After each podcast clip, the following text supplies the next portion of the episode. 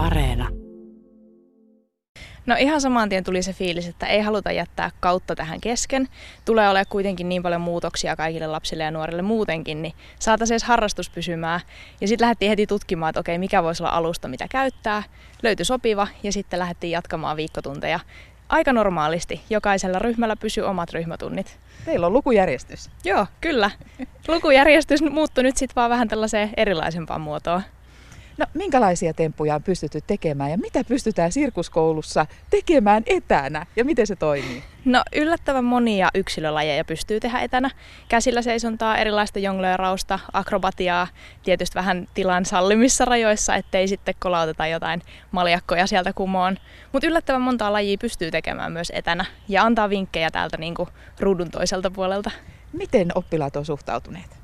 Yllättävän hyvin. Siis on ollut, joka ikäryhmässä on ollut oppilaita tunnilla, jaksaa keskittyä tosi hyvin siellä toisella puolella ja jotenkin nopeasti ne on ottanut sen ton homman myös ihan omakseen ja tietää, että miten siellä toimitaan, kuinka tulla tunnille ja miten kuunnellaan ohjeet, milloin lähdetään tekemään ja osaavat myös pyytää sitä, että hei voit sä katsoa nyt kun mä teen ja jotenkin tosi, tosi hyvin lähtenyt toimimaan.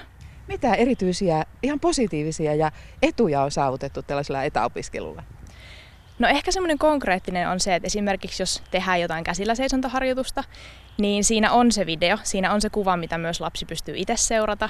Ja sen kautta pystyy itse opetella myös korjaamaan niin kuin omaa asentoaan ja omaa tekemistään. Että se ei ole välttämättä aina se ohje, mikä tulee opettajalta, vaan siinä voidaan itse katsoa, että okei, nyt mulla on kädet näin ja kroppa näin. Ja pystytään harjoittelemaan myös sitä omaa visuaalista silmää ja osaamista sieltä moniin sirkustaitoihin liittyy kuitenkin niin se fyysisyys ja fyysinen kontakti. Onko tästä ollut ongelmia?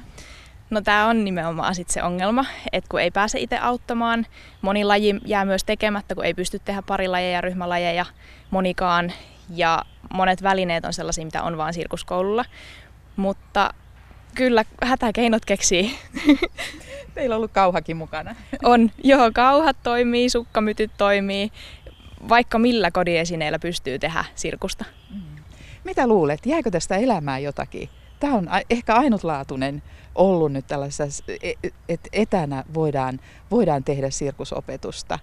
Mitähän tästä voisi oppia nyt tulevaisuuteen? Kyllä mä uskon, että tästä jää aika paljon käteen. Että vaikka on niin kuin aika extreme tilanne, niin tosiaan semmoisia välineitä on löytynyt nyt, millä yhtäkkiä pystyykin tehdä. Ei ole ajatellut aikaisemmin, että olisi välttämättä sirkusvälineeksi. Ja mä, mä veikkaan, että tästä kun mennään vähän eteenpäin, niin rupeaa vasta huomaamaan ne kaikki hyvät puolet, mitä tästä jää käteen pitkäksi aikaakin. Inka, milloin sä oot aloittanut käymään sirkuskoulua? Kuusivuotiaana. Eli nyt sulla on takana useampi vuosi. Joo, 11 vuosi lähtee nyt käyntiin. Miksi sä oot ollut kiinnostunut sirkuksista? No ensin lähdin ihan vaan isosiskon mukaan ja sitten sille tielle jäin, että siellä oli jotenkin niin siisti porukka ja niin siistejä juttuja. Heti tuntui omalta lajilta. Äh, sun ominta on nauha, ei kun kangas. Kangas. Joo, mitä sillä tarkoitetaan? Se on semmoinen ö, liina tavallaan, joka laitetaan katosta roikkumaan. Ja sitten siinä voi tehdä erilaisia temppuja, että sinne kiivetään ja semmoisia pudotuksia vaikka. Teillä on täällä oma sirkusmuikku. Kyllä.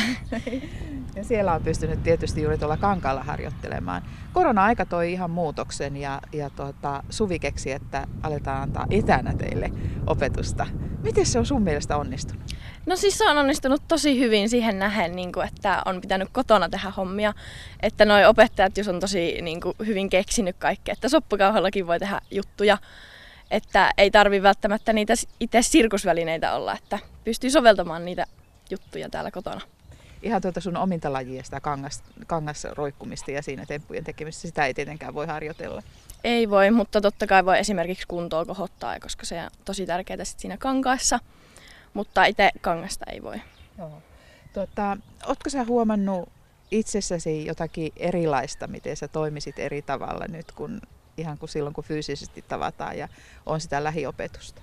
No ehkä nyt keskittyy just tosi tarkasti siihen, että, niinku, että mitä tekee, että kun on siellä, niin sitten vaan mennään koko ajan eteenpäin ja eteenpäin, mutta täällä kun, niin voi keskittyä sitten, että tekeekö kaikki kuntoliikkeet sitten just niinku hyvin, kun niihin paneudutaankin nyt täällä kotosalla paljon paremmin. Mm. Oletko sä kaivannut kovasti noita Suvin lähiopetuksia? No, kyllä mä aika paljon niitä kaivannut, että siellä on niin hyvä porukka muutenkin, että vähän kavereita on ikävä ja niitä tiloja ja opettajia. Minkälaisia suunnitelmia sulla on? Sä oot nyt lukion ykkösluokalla. Onko sirkustaiteesta ehkä jotain tulevaisuudessa mahdollisesti sulle, sulle tuleva ala? No on se ainakin vaihtoehtona, ehdottomasti. Minkälaisia mahdollisuuksia sä näkisit, että alalle on? No ainakin Laheessa sirkusartistikoulu, niin se olisi tosi siisti